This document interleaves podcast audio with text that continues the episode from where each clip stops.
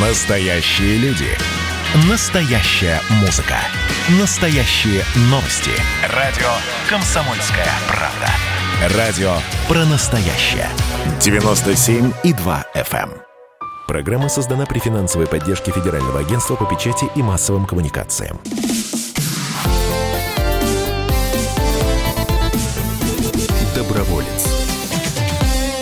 Здравствуйте, друзья! Вы слушаете радио «Комсомольская правда». Доброе утро, хорошего вам э, воскресенья, легкого, светлого, теплого, хочется надеяться, да?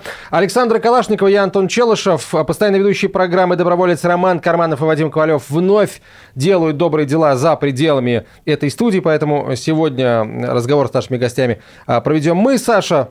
Я тебя приветствую. Доброе утро. А, сегодня мы а, поговорим вот о чем. Сегодня мы вспомним о том, что каждый из нас а, очень хочет, чтобы и он сам, да, и все близкие наши жили в мире спокойствия, обрели это самое спокойствие, потому что это очень ценное качество, очень ценное состояние, и, в общем, далеко не каждому дано его ощутить. Цель наших гостей, стратегическая цель наших гостей – это объединение усилий всех тех, кто хочет реализовывать социальные культурно-просветительские программы для того, чтобы как можно больше людей вот этого, э, это спокойствие обрели. Сегодня в нашей студии э, председатель правления Всероссийской общественной организации «Российский клуб православных меценатов» Андрей Поклонский. Андрей Антонович, здравствуйте. Доброе утро. И директор Центра социальных исследований Всероссийской общественной организации «Российский клуб православных меценатов» Андрей Салмин. Андрей Юрьевич, здравствуйте. Здравствуйте. С добрым утром. А, вот смотрите, а, ну, уже подведена статистика определенная. А благотворительные организации, большинство из них живет 7 лет, ну, ну 10 лет. А ваш клуб православных меценатов российский а, существует уже 17 лет. И вот я надеюсь, э, как бы и в дальнейшем будет здравствовать. Во всяком случае, иных планов у вас нет. Абсолютно. Как, за счет чего, как, как, как вот удается так долго так долго э, активно работать?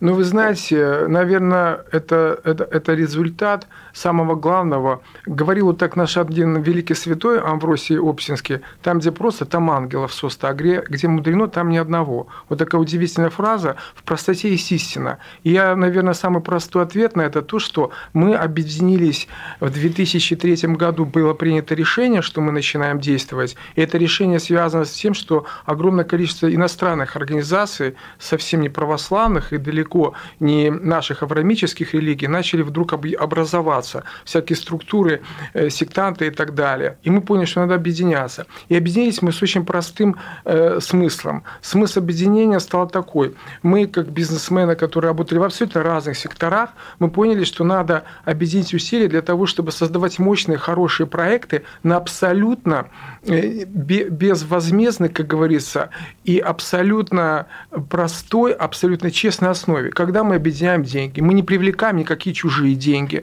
другие, мы только сами. То есть, то есть финансируют все проекты только члены Российского клуба православных меценатов. Мы объединяем усилия для того, чтобы делать мощный проект. И таким образом финансируем. Мы не со стороны ничего не привлекаем, только сами.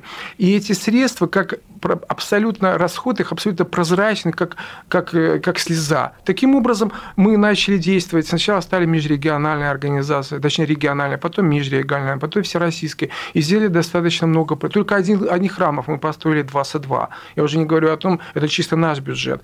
Я уже не говорю о том, что огромные проекты международные, выставки по всему миру, по Европе, по другим континентам.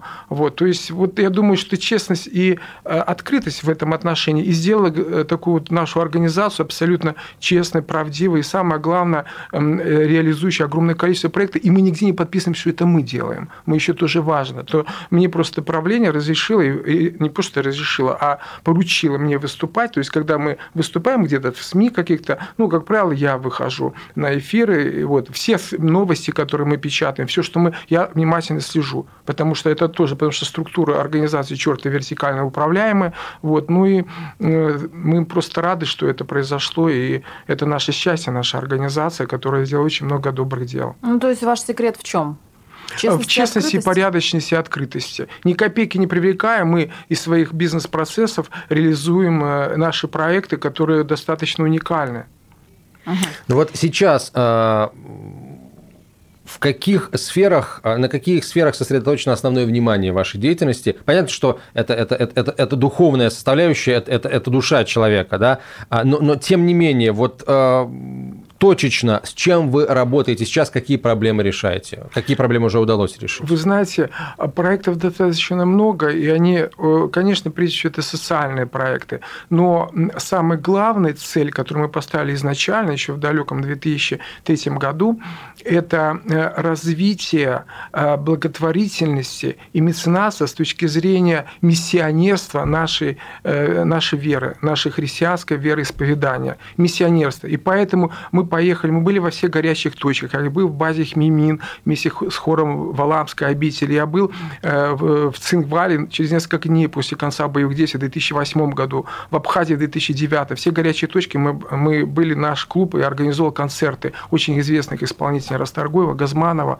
и всех вот таких известных очень. Мы были на огромное количество зоны тюрем, где мы тоже делали концерты для того, чтобы воцерковить ребят, которые попали в эти сложные ситуации. Мы раздавали молитвословы, которые специально специально распечатывали для них, назвав их молитвенный щит. А, на всех горячих точках для наших военных мы раздавали молитвослов воина, тоже специально собрано, подобно нами десятками тысяч. Вот. И каждый спасенный из этих людей – это наша победа, мое личное мнение. Потому что мы же знаем тоже девиз зон, да, не верь, не бойся, не проси. Мы наоборот говорили, что верить, бояться Господа и просить ему помощи. И раздавали, тысячи молитвослов мы раздали. А как относятся вот ваши кому вы раздаете, как относятся они к, вот, к вашим раздатам? А, кстати, тоже, ведь, ведь... прости, можно, можно сразу вопрос, да, вот есть а, такая есть... терминология благополучатели, да, благополучатели, ну, подопечные, а вот вы как да, называете людей, которым вы помогаете? Я вообще хотела не этот вопрос задать, а Я понимаю, я понимаю, про мне Ты просто вот, да, прости меня, пожалуйста, Саша, я, мне действительно это очень интересно и очень важно, я, мне кажется, как-то вы их называете, мне кажется, ну, не такими а, официальными терминами. Конечно, нет. Я, я думаю, Андрей Юрьевич, я думаю, что братья и сестры наши дорогие, которых мы любим, и, а, а, у них сердце так же, как у нас Христос. Мне кажется, вот как бы причина устойчивости, Андрей Антонович, а, я думаю, согласится на 100%, это то, что у нас организация христоцентрическая. Но То ведь... есть мы любим Бога, и ради Него мы любим ближнего. Ради любви к Богу мы любим ближнего. Вот это самое главное, что скрепляет людей уже много-много-много лет. Но ведь у кого-то не только Христос в сердце, а еще и другие э, боги. Как они относятся к тому, что... Прекрасно. Вы, вы не представляете, вот э, финансирует бюджет клуба процентов 30-40, это мусульманские наши братья. Ага, мы вот очень так. близко с разными религиями, особенно прежде всего, и только с ними авраамическими, естественно. Вот, то есть у нас очень много друзей из иудеев, иудейской вероисповедания, из мусульманской, из буддистской. Вот. То есть мы делали даже проекты То вместе. То есть у вас клуб не только православных меценатов, а вы знаете, когда мы регистри... регистрировались, да? мы, кони... смотрите, вот тут очень интересно, правильно, Александр, говорите, когда мы регистрировались, почему мы ввели слово православие в структуру названия организации? Только одна задача была. могли бы назваться верующими Конечно, просто, да? Да, и уже начали бы дискуссии, какая вера первее.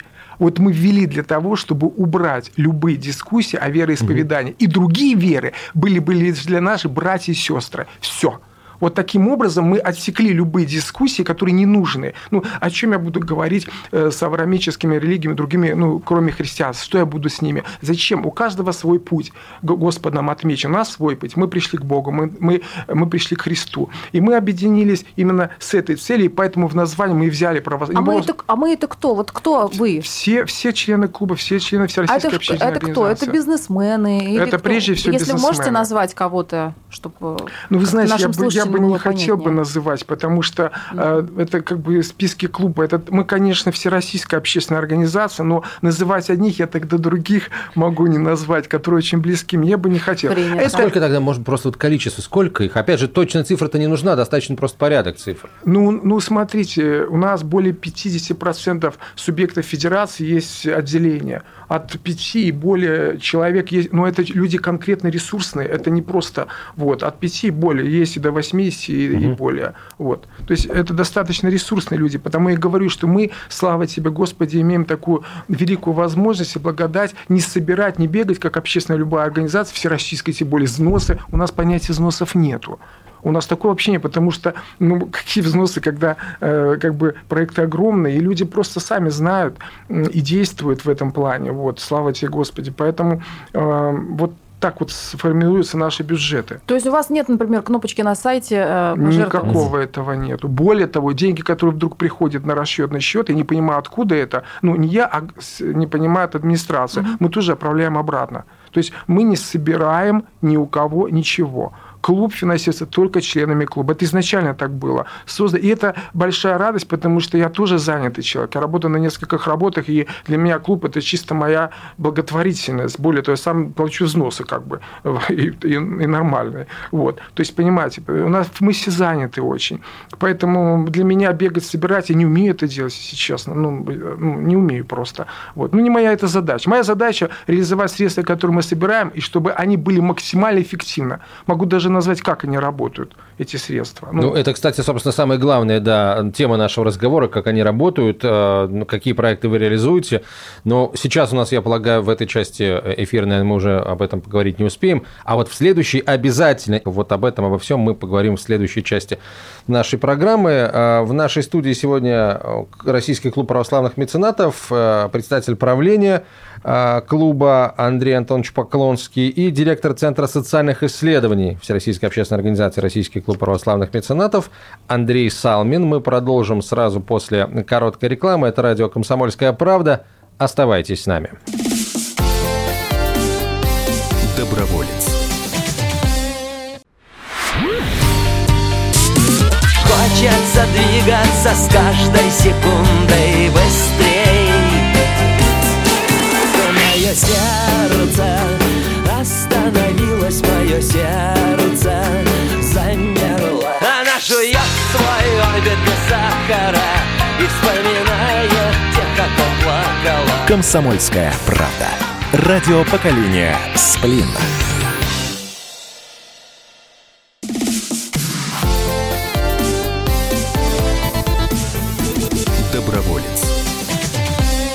Радио «Комсомольская правда». Мы продолжаем. Сегодня в нашей студии Всероссийская общественная организация «Российский клуб православных меценатов», председатель правления клуба Андрей Поклонский, директор Центра социальных исследований Всероссийской общественной организации «Российский клуб православных меценатов» Андрей Салмин, Александр Калашников и Антон Челышев. А, Андрей Антонович, вы как раз вот остановились мы, мы на том, какие проекты клуб реализует, как деньги работают.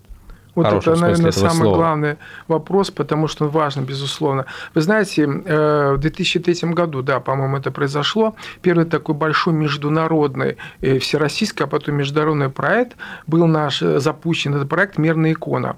Я сейчас расскажу самое интересное, почему, что это такое вообще. А что это такое вот что? Мы вместе с клубом, с членами клубами, нашими семьями на большом автобусе поехали в Троице-Сельскую лавру. Все ее знают, это Сергиев Посад. Вот, и гуляем э, вместе с экскурсоводом по ЦАКу, это церковно-археологический кабинет, где огромное количество икон старинные, там, 15-16 веков, одеяния монахов, одеяния патриархов, одеяния епископов. Вот очень интересный кабинет такой уникальный. И вдруг заходим в одну, нас 40 человек, заходим в одну такую комнату, где очень узкие непонятные иконы, такие очень узенькие и не, и не широкенькие совсем, и такие длинненькие, и узкие. Узкие и невысокие, где-то около 45 50 сантиметров, по ширине около 35. Я говорю у экскурсовода, я говорю, а что это такое за иконы такие странные? Она говорит, о, это мерная икона. Я говорю, а что такое мерная икона? Мы не знали об этом абсолютно. А говорит, ой, вы представляете, это традиция 17 века, еще до Петровских времен. Три века назад она существовала на Древней Руси. Когда рождался роди... младенец, рост его писали икону ровно и по ширине плечиков. Угу. Вот такая узкая икона. А в нее вписывался святой покровитель, именем которым нарекался младенец при крещении. Например, Серги Радонежки, в честь его крестили младенца, икона Серги Радонежского. Матушка Мария называлась, Пресвятая Богородица, близко та, которая по этому дату соответствовала по церковным святкам и так далее. Вот. И таким образом младенец получал э, эту икону с момента рождения, это крестные дарили, как правило, и до конца своих лет. То есть, таким образом младенец получал как бы своего покровителя над кроваткой, а потом дальше в кабинетах и так далее. И вот мы едем обратно, и обращается жена, ко мне жена моего друга Дима Насаева, Светлана, она говорит, Андрей Антонович, давайте возрождать эту традицию. Это же защита наших детей. Над кроватками появятся иконы. На их святых, он будет незримо видеть это постоянно. Будет такая духовная связь младенца с его святым. Мы прямо едя, э, когда угу. ехали из Загорска, тогда он, по-моему, так назывался, когда э, как бы до э, Москвы мы набросали этот проект. Вот, мы набросали его просто буквально вот на этом самом, на бумажке, вот, и поняли, что возрождая эту традицию, мы начнем на самом деле э, защищать наших детей. И вот теперь о самом главном. Если бы вы в 2005 году набрали в браузере Яндекс или Гугла мерная икона, выскочил бы 15 ссылок. Ну, вот приблизительно. Я знаю точно, потому что я сам это набирал. Их писало две иконописных мастерских э, в, в, в Екатеринбурге, в Красноярске, но они не знают, что это такое сами до конца. Просто писали и все. Больше нигде упоминаний не было. Если вы сейчас наберете мерная икона, выскочит 66 миллионов ссылок. Вот результат нашего этого проекта. Как мы его начали развивать? Самое главное теперь о том, как работали наши деньги. Бюджет проекта на 2011 год составлял около 4,5 миллионов долларов. То есть мы вложили. Мы понимали одно, что если мы начнем его рекламировать, ну просто вот э, на, на стандартных там телевидении, на радио, да, то мы попадем в рекламе рядом с какими-то памперсами, и люди сразу же поймут, что это что-то не то, что это какой-то коммерческий проект. Мы же не хотели выгоду из этого никакого. Мы поняли, надо развить его. И что мы сделали? Наш пиар-директор Ромка Зимин, он умничка, он предложил это, я очень хорошо помню это в 2005 Мы пригласили всех наших селебрити, очень известных людей достаточно, Оксана Федорова, Андрей Малахов, Миша Леонтьев, Ника Сафронов. Мы пригласили очень близко, близких наших друзей и поехали в Европу, в эти страны, Лондон, Париж, Берлин, Рига, Таллин, во все вот эти страны с выставками. Мы брали в ЦАКе старинные иконы мерные, мы показывали, наводили, показывали, как иконописцы это все реализовывали. С нами ехали каналы все телевидения, и первый, и второй, потому что это были их э, лица этих каналов.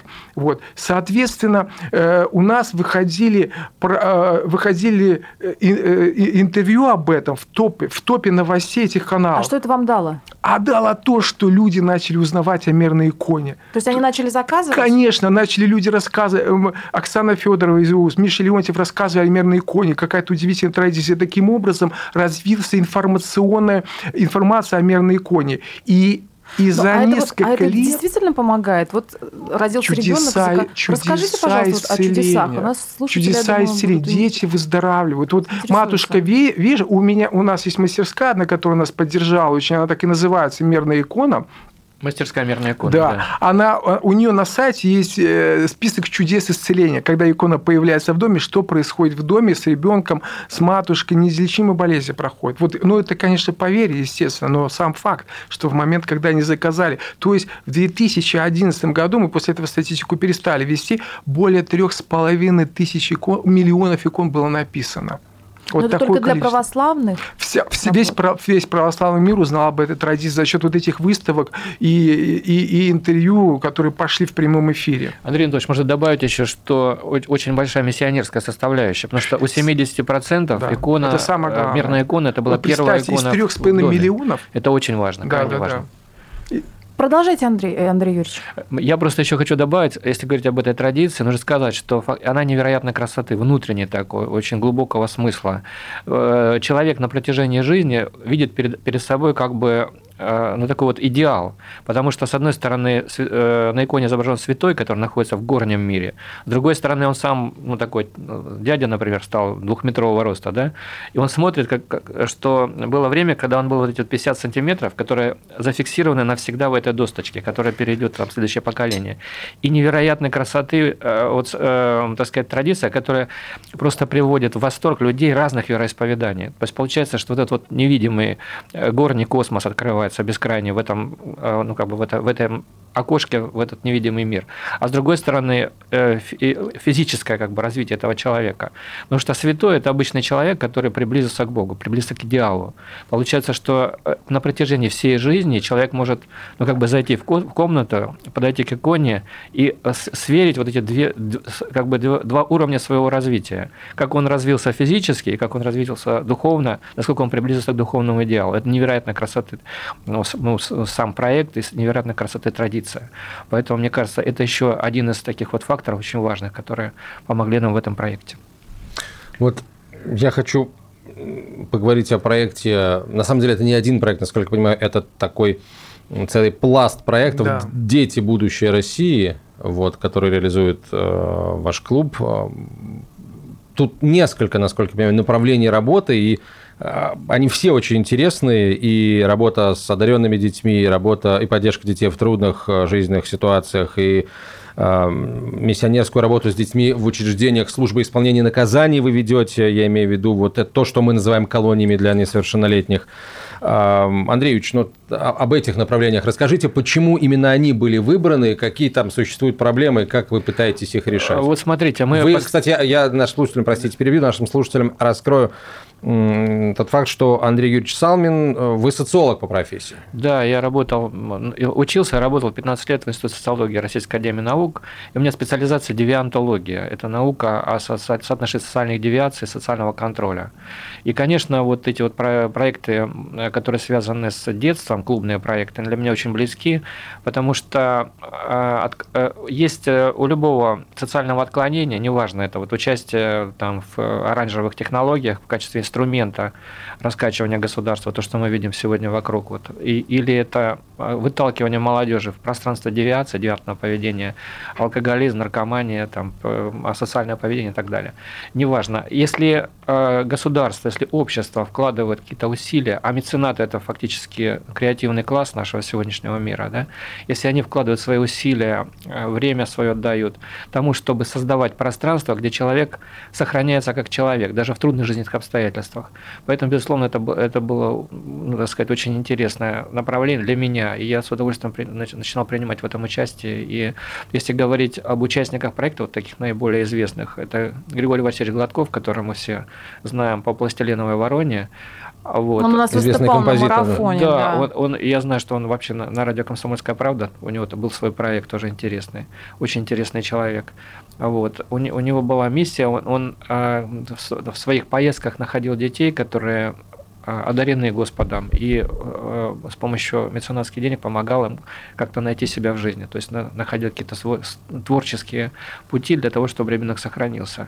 Я просто с самого начала сказал, что любому социальному отклонению присутствует, э, как бы предшествует этот период продрома, когда ребенок уже вступил вот в эту линию, когда есть опасность, что он, например, будет потреблять наркотики или станет там частью какого-то преступного проекта. Но еще этого не произошло. Вот в этом, на этом уровне вложение денег, если происходит государство или меценатских денег, или там общественных движений, то это, ну, стоит, не знаю, там 10 долларов. А один день, ну, скажем, в месяц, да, а один день лечения наркомана, это примерно 200 долларов стоит сегодня, реабилитация наркомана. А вот. как бы вот этот момент э, не упустить? Как его ну, заметить? Вот вы в Институте социологии достаточно большое количество накоплено материалов, которое позволяет это качество, вот это вот продромальное, то есть момент, когда еще человек как бы не приступил, на но грани он, находится. но он находится уже в зоне риска. Есть э, большое количество инструментов для измерения. Но, к сожалению, вот после перестройки сюда государство ну, в достаточной степени перестало вкладывать деньги. И на место государства стали вот меценаты и социально ответственные предприниматели. Давайте здесь сделаем паузу после короткой рекламы э, и выпуск новостей мы продолжим. Это радио «Комсомольская правда», проект «Доброволец». А через несколько минут вернемся и продолжим разговор с Российским клубом православных меценатов. Оставайтесь с нами. Доброволец. Настоящие люди. Настоящая музыка. Настоящие новости. Радио «Комсомольская правда». Радио про настоящее.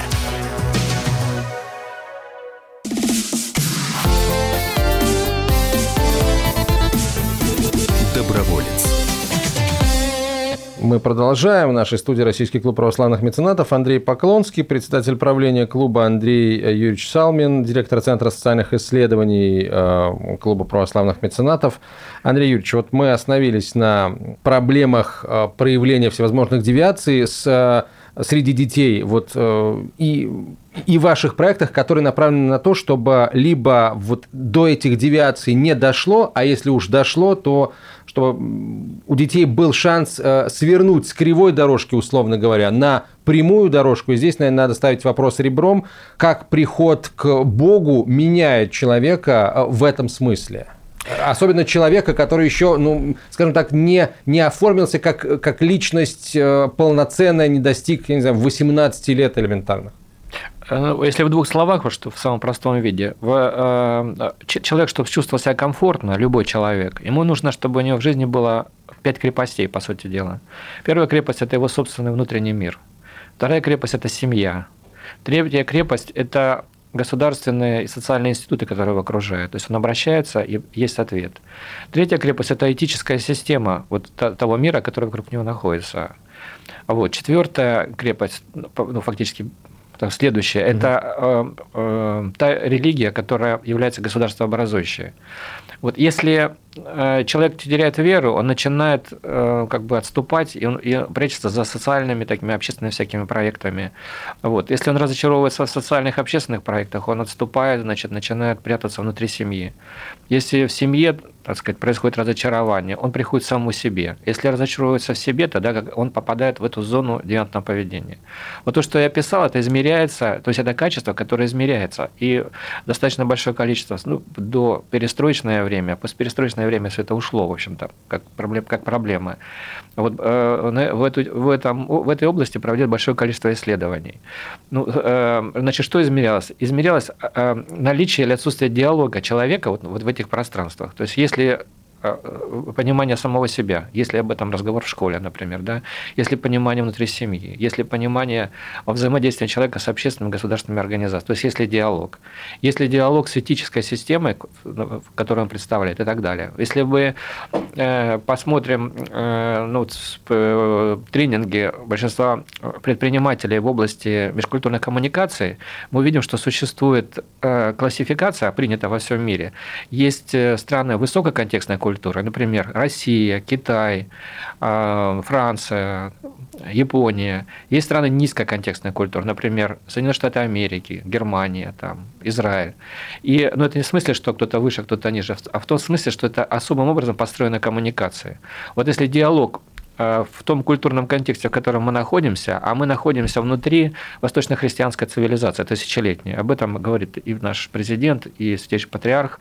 И, и просто нужно два слова здесь еще сказать, чем отличается, почему э, цивилизация отличается от национального государства, почему для России очень опасно перейти вот этот вот формат национального государства.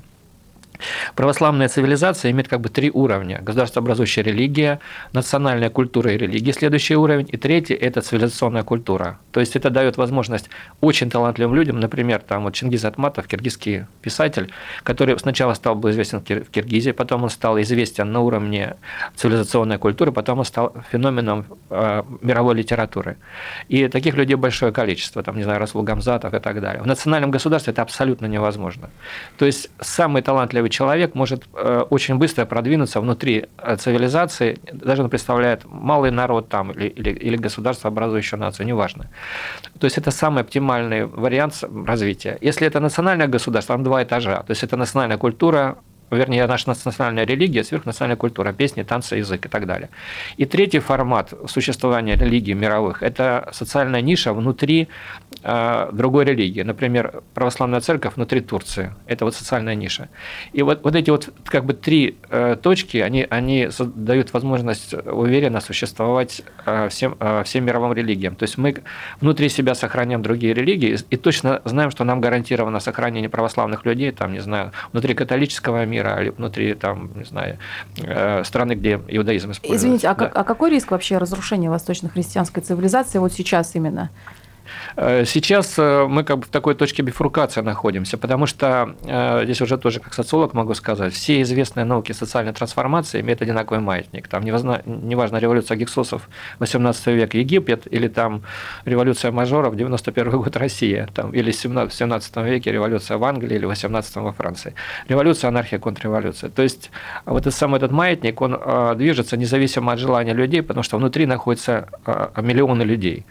И вот это вот движение, оно неизбежно, но его можно микшировать, его сделать можно более мягким, его можно как бы э, возглавить и э, как бы пошагово принимать участие в том, чтобы это принесло как можно меньше проблем. Ну, сейчас мы в какой точке находимся? Мы сейчас в, примерно с, сейчас, мы сейчас да? в обратную сторону. То есть у нас сейчас происходит, э, идет цикл реинтеграции. В 2018 году, вот фактически с возвращения Крыма, вот этот маятник пошел в обратную сторону. И для того, чтобы не дать возможность извне с помощью вот этих вот оранжевых технологий э, как бы перенаправить на саморазрушение, в сам, в сам вот этот вот ход, на самом деле это же такое созидательное движение. То есть сейчас очень важно, особенно для мецената православных, просто для здравомыслящих людей России, очень важно, чтобы эта энергия, ну, как бы собирание, э, э, энергия мобилизации была направлена на то, чтобы прийти в себя. Вот там многие говорят, что, ну что вы хотите, прошлого там, и там. На самом деле, если упростить предельно вот те форматы, в которых существует государство, и сравнить с человеком, всего их на самом деле три. То есть есть э, монархия, когда голова управляет телом, демократия разные части тела управляет головой, и федерация, когда по голове стукнули человека, вот, у него разные части тела управляют друг другом. Значит, нам нужно сейчас из, из я имею в виду не э, как бы юридическое название, а для того, чтобы прийти в себя, то есть стать самоуправляемой цивилизацией снова, нужно прийти вот в этот вот э, как бы цикл, когда голова управляет телом. То есть нам нужна элита, и прежде всего здесь православная меценаты должны играть решающую роль, на мой взгляд. И, э, так сказать, ясное представление об образе будущего. Тогда все формы девиантного поведения, в том числе вот эти проблемы с детишками, о которых мы говорим, угу. и вымирание остановится, то есть и демография, все показатели отклонения придут в норму моментально. Как только человек приходит в себя, он, он начинает дышать нормально, и все приходит в норму. Андрей Антонович, а вот можно сейчас а, просто в нескольких словах о каждом направлении работы с детьми просто рассказать, потому что вот э, Андрей Юрьевич очень э, четко и э, прозрачно и логично вот с научной точки зрения обосновал необходимость этой работы. А вы, пожалуйста, расскажите ну, уже с прикладной точки зрения, что ну, да, вы делаете. Ну, вы знаете, ну, прежде всего, это, конечно, следующее направление – это социальная помощь, помощь семьям малообеспеченным, которые нуждаются. И, конечно, это поездки по малолеткам, по зонам. Я никогда не забуду Можайскую детскую колонию, 450 детей, 28 минус на улице. Мы приехали с собой дочку взял, чтобы сделать концерт шикарный из таких же детей, которые мы с собой привезли. А малая моя, ей тогда было всего лишь 17 лет, раздавала молитвословы. И все ребята брали его. И когда мы приехали домой, я, честно говорю, налил, такое тяжело на этих вещах всегда едет.